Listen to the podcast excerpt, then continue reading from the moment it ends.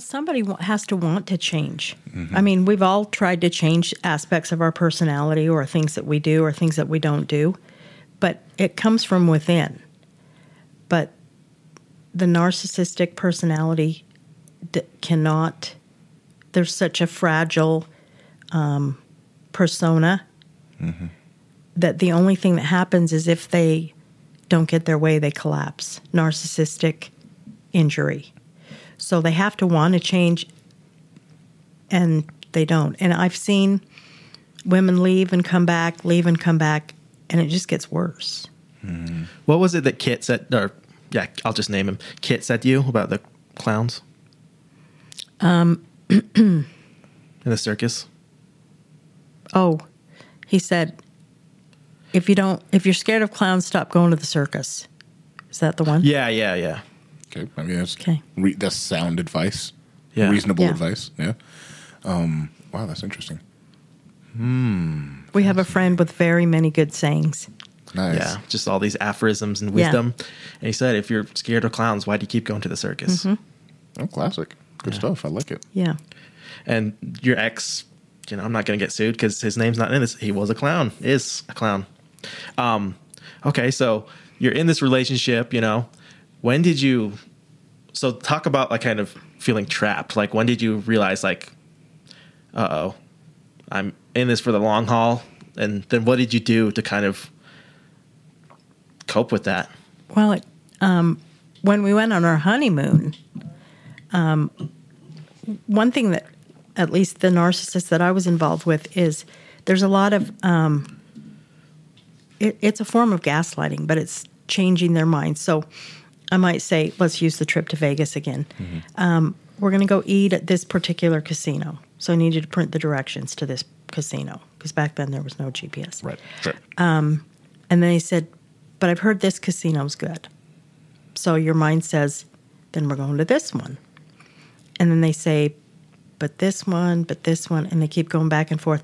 So you print the directions to the one you were told to print the directions to. And when you head there, you head them to that one. And they're like, I told you we were going to the other one. Yeah, I, I, I, I don't know if I'm just misremembering this, but I think there was like a story where you guys like got on a in a plane and like landed and like he hit the tarmac. He's like, never mind, I want to go home. Pretty much. so they they plant a seed of uncertainty to open a door for an opportunity to be upset at the wrong. choice. Exactly, exactly. So um, we're going on our honeymoon, and I was kept being told this name of this town. And so, again, there was no phones and stuff back then. And so I printed out the directions. We get to the town, all hell breaks loose. Hmm. It's the wrong town.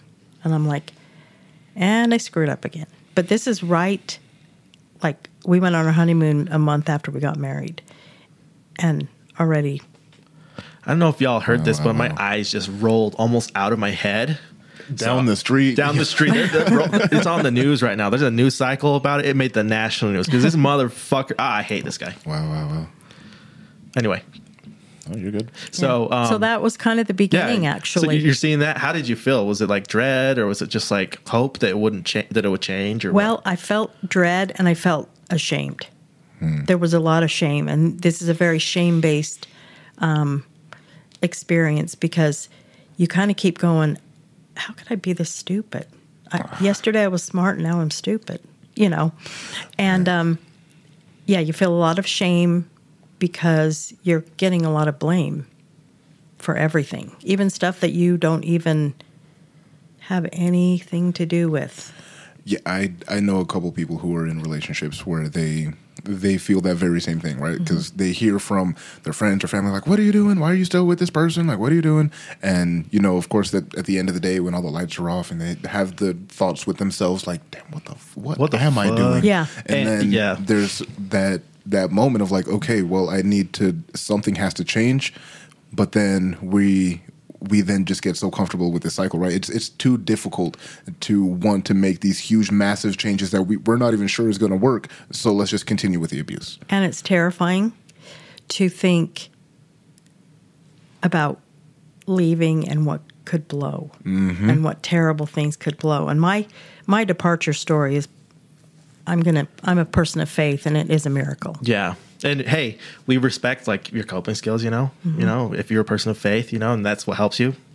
But um, I want to comment too. It's like I think like I don't know. I'm, I'm living in like a grove of like narcissist relationship trees. They're like all around me, you know, just because like everybody, uh, you know, and I just want to take an axe to all those motherfuckers and just chop the root of the tree, you know, like Paul Bunyan or something. But And you, I think you asked one day, why do I feel like I'm surrounded? And I think the more aware you become, the more you realize when you're not, when you're unaware, you don't know that this particular president or um, this particular individual, you, you know something's off, but you don't really know what's wrong with them. But once you become aware, you're like, wow, there are a lot of people with this issue. So, yeah, it's kind it's kind of like, yeah, you just realize something something like comes into your mind and you just wake up. And you're like, oh fuck, like the, the things are fucked up over here. I don't know why, but they are. So And also your boundaries. Um, if you've been surrounded, your bou- your boundaries kind of start. It's like those um, spidey senses Right, because right. then you're extra sensitive. Um, right after I left, I had made a friend at work, and all of a sudden, y your self esteem is in the toilet because you let this happen, and you're out, and you're this, and you're that, and you could jump right into something. Right. And I came close. And your mom saved me. Wow. So, real quick, your departure story. Mm-hmm. Um, what was like? What was that like? What was the day like for you? The the twenty four hours, like the last day of being in this house versus the first day of my freedom. What was that? Um, let me. I may have to make it a little longer than a day. please, please do go. Let's go back to Okay. like The last the you- week. You're in there Yeah. like halfway through the Well- relationship, you know, and you realize kind of I it want had out. to right? do with the pandemic. yeah. The, Oh. the opportunity to go had to do with the pandemic. Well, divine intervention. So the pandemic started, and um, this person is very paranoid and was very afraid of the the virus. Okay. And it got to the point where um, I couldn't even go out in the yard by myself, like in the yard. Um, any food that was delivered or anything that was delivered had to sit in the garage for um, a week. But if you're ordering fresh groceries, that's not going to work. Right. Right. And so, I mean, it just got to the point where, you know, I would do whatever, you know, we wash everything with soap, we put it in bleach, we, you know, all these things. Extreme paranoia. Yeah. Um, and then I had some things um, that I really needed that were in the garage. And he kept putting me off and putting me off and putting me off. You can't go get them. You can't have them. You can't. But I couldn't go outside by myself. Of course. Now, you might think I'm a grown up woman. Why Yeah. can't I go out? But So I wanted to also touch on the uh, the biopsychosocial perspective um, as to why people would seek therapy, especially being in the this is what we in social work call the multidimensional framework, um, because you know as we are humans we have the biological right, the biophysical, what's going on with us, and then that also affects how we think about things, right? Like how ooh am I feeling okay? Like ooh my stomach hurt, I can't go in today, boss. Or and then we've also got the social aspect, right? So someone who feels isolated in their social realm, or if they feel like people around them are doing too goddamn much. Like or whatever it may be. Like there's there's many different reasons as to why someone would seek therapy. Um and i just want that to i just wanted to have that like on record because i don't want to just have people say oh only yesterday's only talking about the the brains. What what about the rest of us? What about the rest of our bodies? Like yo we i want to talk about it all. Yeah. Oh, yeah. Oh my gosh. The effects anxiety has on my body are insane. People don't even realize the physical effects that come out of some of your mental health issues. It's it's mm-hmm. insane. Like I'll be talking to my therapist and I'm like, "Man, I'm always feeling this way and that way." She's like, "Yeah, it's it's cuz you have really high anxiety. You know, your anxiety is the reason why these things are happening within your body." I'm like, "No way. For are you kidding me? Like it's not just in my head. It has to be in my body too. Come on, you know." Mm-hmm. Or the hyper hypervigilance that comes with PTSD. That one gets me, man. yeah that was I'm like, I can feel my heart beating. Like, feel my heartbeat. why can I feel my heart beating? And it's because I'm hyper focused on my body because I have medical anxiety, you know? And so I'm like, am I okay? Like, why is my eye twitching? Why is, you know, like my heart slowed down? What's going, you know, like you're just way too in tune to things. And That's another effect. I hate the hypervigilance. Yo, it's no fun. No, absolutely not. So, how has therapy helped you? Oh man. So you said giving you coping skills. Like, how else has it helped? Oh, therapy changed my life. Mm-hmm. Like it's it's crazy. I mean, I used to talk to Alex about everything and Alex has a really good perspective and he has coping mechanisms and things like that that he would try to give me, but it he was in it with me. So mm-hmm. having his perspective on it while it's outside, it's still inside. And so I feel like it wasn't helping me as much because from him, it feels like judgment because he knows how to cope. He knows, you know. So going to therapy for me, I was able to, in a safe, non judgmental space, having someone that has no idea who I am, no idea of the players in the game, you know, like any of this, I'm able to really express. And she gave, like, I, like I said, I had no idea how to identify my emotions at all, you know, and I went through a period of like rage and like I could taste my rage, you know, and she would help me through the rage. Like, it's, I had no idea how to communicate prior to having therapy. So I really didn't realize how much of a toxic person I was being to the people around me because I was unable to communicate how I was really feeling. So almost everything was like one sided because I wasn't able to give of myself at all. Hmm. And that and then I would just shut down if there was like an overload of emotion that I didn't know how to handle, I would just shut down, you know, which also isn't fair to the people around me because they depend on me as well. I can't just be taking from people, you know. So while I've always been a good and kind person, I was very toxic. And it's not something that I was aware of until I went to therapy. And it gave me the tools. And it's i still six years later i'm still in therapy. You know i started out going twice a week and now i go every other week. I'm Nice. to that. But i still and i am such a huge proponent of therapy now that like my sister's in therapy and i helped get my other sister into therapy. We all have the same therapist. Um, yeah.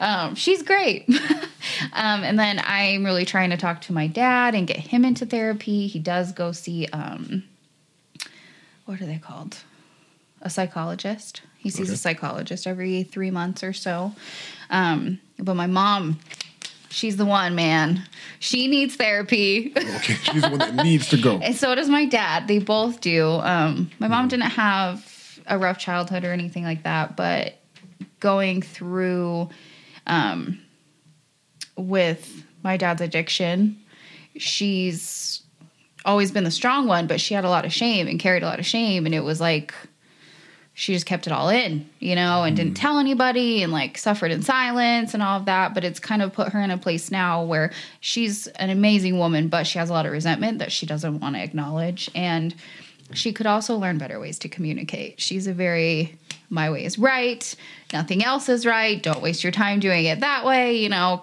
kind of person. I'm like, mom, but there's like, you know, But other there's other ways to do too. stuff, right? Yeah, yeah.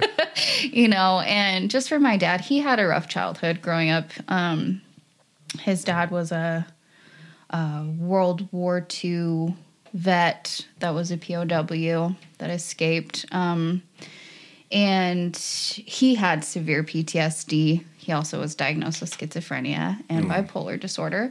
Um, so he was very um, verbally abusive physically abusive all of that. But turns out he was my favorite person in the entire world because as soon as he had grandbabies, he got it he got it together, but he had gone to the VA a lot of times for mental health crises and things like that. My dad had to punch him in the face cuz he was getting he was assaulting my aunt. My dad was like no, you know, No, so having that. yeah, so he had a rough childhood, and I think it's it would be important even now. Like the their generation is kind of anti therapy. Um, like we got this, we're mentally tough, we can, you know, but I feel like there's so many benefits to it of you don't even necessarily have to open up your past, but maybe figure out what's going on now and why. You know, my dad does have a lot of mental health issues, and that's why he became an addict. And, you know, so it's that self medicating thing that people Right. like to do that kind of caught him. But I just think it's in at least in my life, um, therapy would be really beneficial to the people around me, you know, and I've even seen it in the people around me that are in therapy that it's life changing right, right. for for me i mean there I, I wouldn't say that everything would work for me you know i know that there's all kinds of different therapies out there some people use like ketamine therapy um you know yeah i don't know so there's tons of different therapies and different things work for different people but i think at least every person should have some kind of therapy at some time in their life Word. No, I agree. Because everybody goes through things you know and we don't always have the tools No, absolutely. Were there changes in the ways that the household operated, um, family members included? Oh, yeah, certainly. So I had been, um, before my mom had passed away, I lived with her and my brother, and we lived in an apartment, you know, because they had broken up as a couple and my mom just, you know, took cu- custody. So Mm. uh, then after her death, my my my aunt, my dad's sister, um, really fought hard for me to be with my dad in some shape or form so that I could be close to, you know, a parent still. Mhm. So I was then placed in her care, which meant moving into her house. My dad rented out the apartment portion of the bottom of the house. And so she took on, as I've said, the other, like it became a new, I guess, dynamic as a couple, but completely platonic, obviously. Um, but she was, she was uh, caring for me financially and working so hard where she had never even had plans to have kids before my dad was doing his best to care for me financially as well. But yeah there was a major shift in everything. I moved completely households neighborhoods uh, locations in the state. Mhm. and yeah everything changed Everything flipped, just went like Yeah. 180. Sheesh. Okay, well, that's that's interesting. Um, and so just question, uh, just because since we had mentioned the the socioeconomic um, status making things potentially difficult or making things easier depending on Mhm. the affluence um was there a shift do you feel was there a shift in socioeconomic status from where you moved or was it just like everything was the same boom no big deal you know and that's that's kind of another I, as i'd like to look at it i guess um, silver lining Mhm. uh, my mom really struggled being a single mother trying to raise two kids with no degree so yeah we when i was living with her it was very very low income very paycheck to paycheck type situation but Mhm. having moved in with my aunt heather um, things financially changed a lot. I was able to have these luxuries that I would have never been able to have. I was able to she she was able to bring me these things like we would travel and go on vacations and I had nicer clothes. I lived in a much nicer part of town Mhm. and that was a blessing for sure. I was able to have life experiences that since then I've never been able to recreate. Wow, wow. Okay, yo. Um parental education level was lower and substance abuse, psychiatric disorder, and criminality in the surviving parent were more common among children who lost a parent and particularly common among those who lost a parent due to external causes of death. Wow. Yeah, interesting, right? Yeah, sounds a little bit like the situation I had. yo, and and that's it's it's interesting you say that because as you know, I was writing this, I'm like, I wonder if there will be any connections or if you know this is just like a general general statement. And yeah, but interesting. Um, so adverse experiences and stress at key points in life could modify the development trajectory of the brain, leading to effects that emerge at a later period. Um, and loss of a secure relationship with the adult caregivers could be especially disruptive and difficult among young children. So, Wow. So what what do you I mean I'm still, you know, understanding what that could mean. Like could you break that down into some layman's terms for me? Absolutely. So if you have a child whose parent has died, um, chances are, or statistically speaking, um, the parent, the parental education level of the surviving parent may end up being lower than you know because and and and I don't understand how or why, but you know having a higher education level is you know correlated to surviving longer. Not to say that the person who died was uneducated, but it's just it's a it's a correlation. And so as the children who are experiencing these types of things, we may end up um, gaining a an attachment towards a particular adult, or we may end up gaining no attachments to adults because now we feel like if I gain attachment to this person, they may pass, or I'm not sure how to deal with this uh, this immensely stressful situation in my life. Um, and so, let's say, for the sake of example, you have a parent. Let's say me, for the fucking sake of example. Okay? Right. If I had so when I was in the Air Force, I was doing histopathology, basically medical field shit that you can do out here in the civilian world. I planned on it. I was going to do that shit. But based on the parent death, based on the rest of the trauma that happened in my life, based on how I ended up dealing with that trauma, definitely altered the trajectory of where I ended up. Now I'm doing social work, doing a podcast, fucking Hmm. holding it down, rapping, doing all this, this, that, and the other, because I have felt the void of depression and I don't want other people to feel that. So if there's anything that I can do to help, you know, I will try to do that. Yeah. Um, and so just in that ex- in that uh, example alone, right? Um, the that particular trauma changed the trajectory. I could have just gone through the medical field, say my dad didn't die, right? Stay in histopathology, keep making hella money, eh, no big deal. Fucking in the medical field, eat my ass type thing. Right. But it's um people as they're growing we experience trauma differently or rather we we process trauma differently so one person who has a parent death or a close friend or pet death could just be like well ah, that's a part of life. Moving on Yeah. motherfucker. And then another person could be like yo that was the most literally the top five worst days of my life. Hmm so. Yeah, that's so true. And I think I I wonder and I go back and forth if it was either because of my mom's death or because of the dynamic and the way that my dad is as an addict and whatnot, or maybe it's a little of both. But you know, I I showed a lot of codependency, especially towards men, in my teenage years, and you know that's probably got something to do with that trauma. Yeah, maybe, you know? And so that's what I love about uh, human interaction is there's so many different variables as to why people do what they do.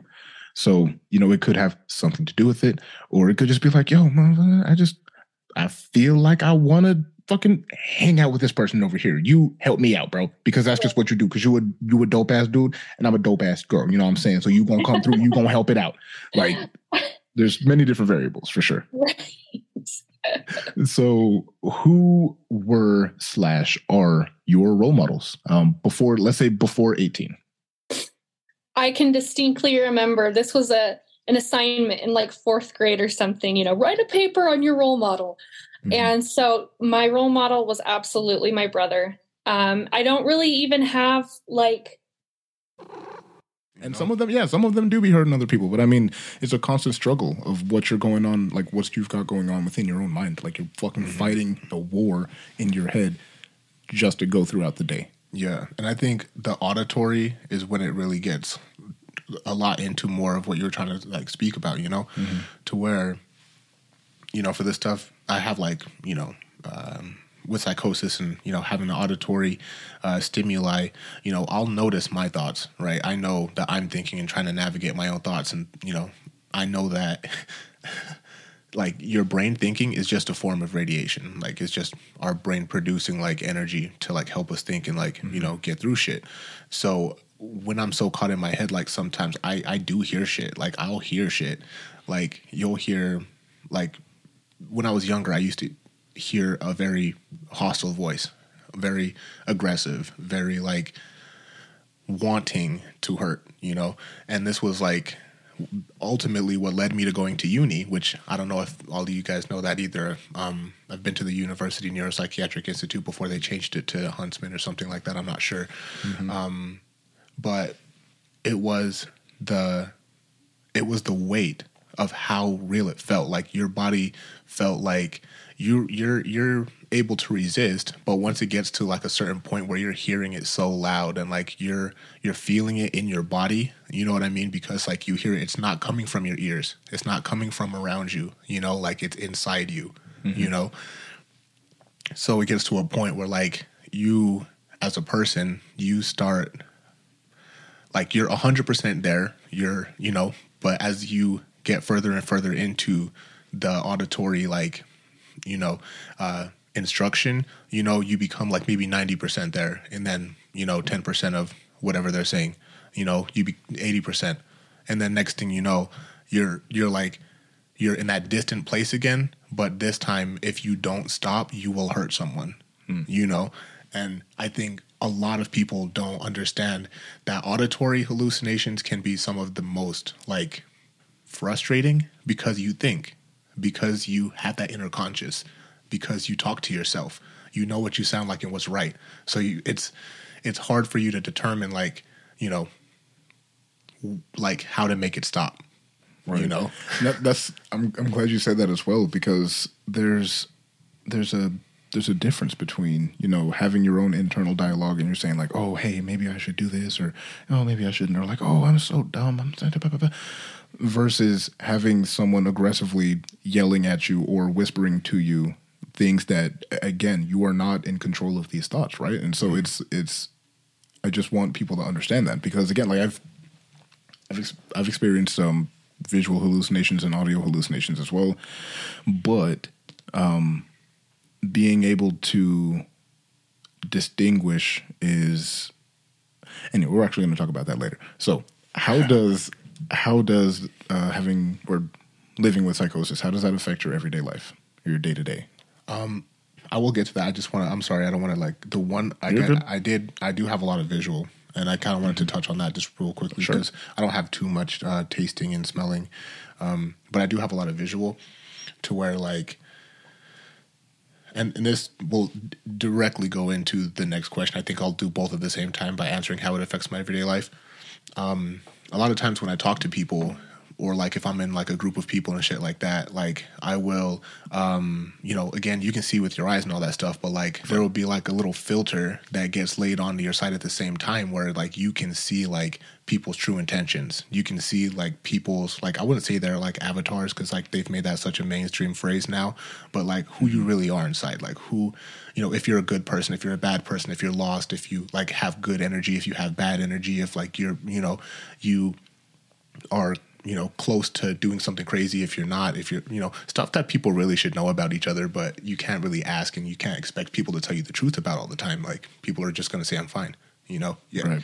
but the the filter itself like like people have colors to them you know what i mean? Like people have like and and i say color but like it's Like i don't know it's it's yeah if if you could like imagine aura but like you know it was fluid right? Mm. It was like more fluid. Like people can you can change your colors you know what i'm saying? Like this kind of stuff and you are just a collection of where you are now you know? And that's why i don't hold grudges against people because like the fact that you're alive means you've made it through you know what mm. i'm saying? But a lot of people do and i'm like all right whatever that's cool just don't bring me no nonsense because like I'm, I'm not here for it. Right. I ain't got time for the nonsense. so it does affect my everyday life because like you know I, I have to I have to deal with people, right? I make music. Like I work, okay? I'm a freaking husband, I'm a dad, like, you know, I'm I try to be there for my boys like you, like, you know, it affects my everyday life because like the fact that I'm alive and I've seen so many of my friends die young. I've seen people that I thought would never leave me leave me. Like it does affect my everyday life. It reminds me that every little avatar out there that like, you know, they they need something. They that's why I'm always reaching out. How you guys doing? What's good? I'm gonna drop a new song just because I feel like it. How's your mom? How's your friend's mom? And like, don't get me wrong. Sometimes like the chats get like hella out of control. I can't like keep up with all of it. But for the most part, like it affects my everyday life because like we're all in this together, and it's important for me to show people that you don't have to struggle alone everyone I know is struggling, but mm-hmm. as long as I'm reaching out, like we're in it together. Right. That's how it affects my everyday life. That's good. Don't come for me. No, but this is actually fun. It's informative because I've already learned a couple of things that I didn't know or things that I hadn't thought about.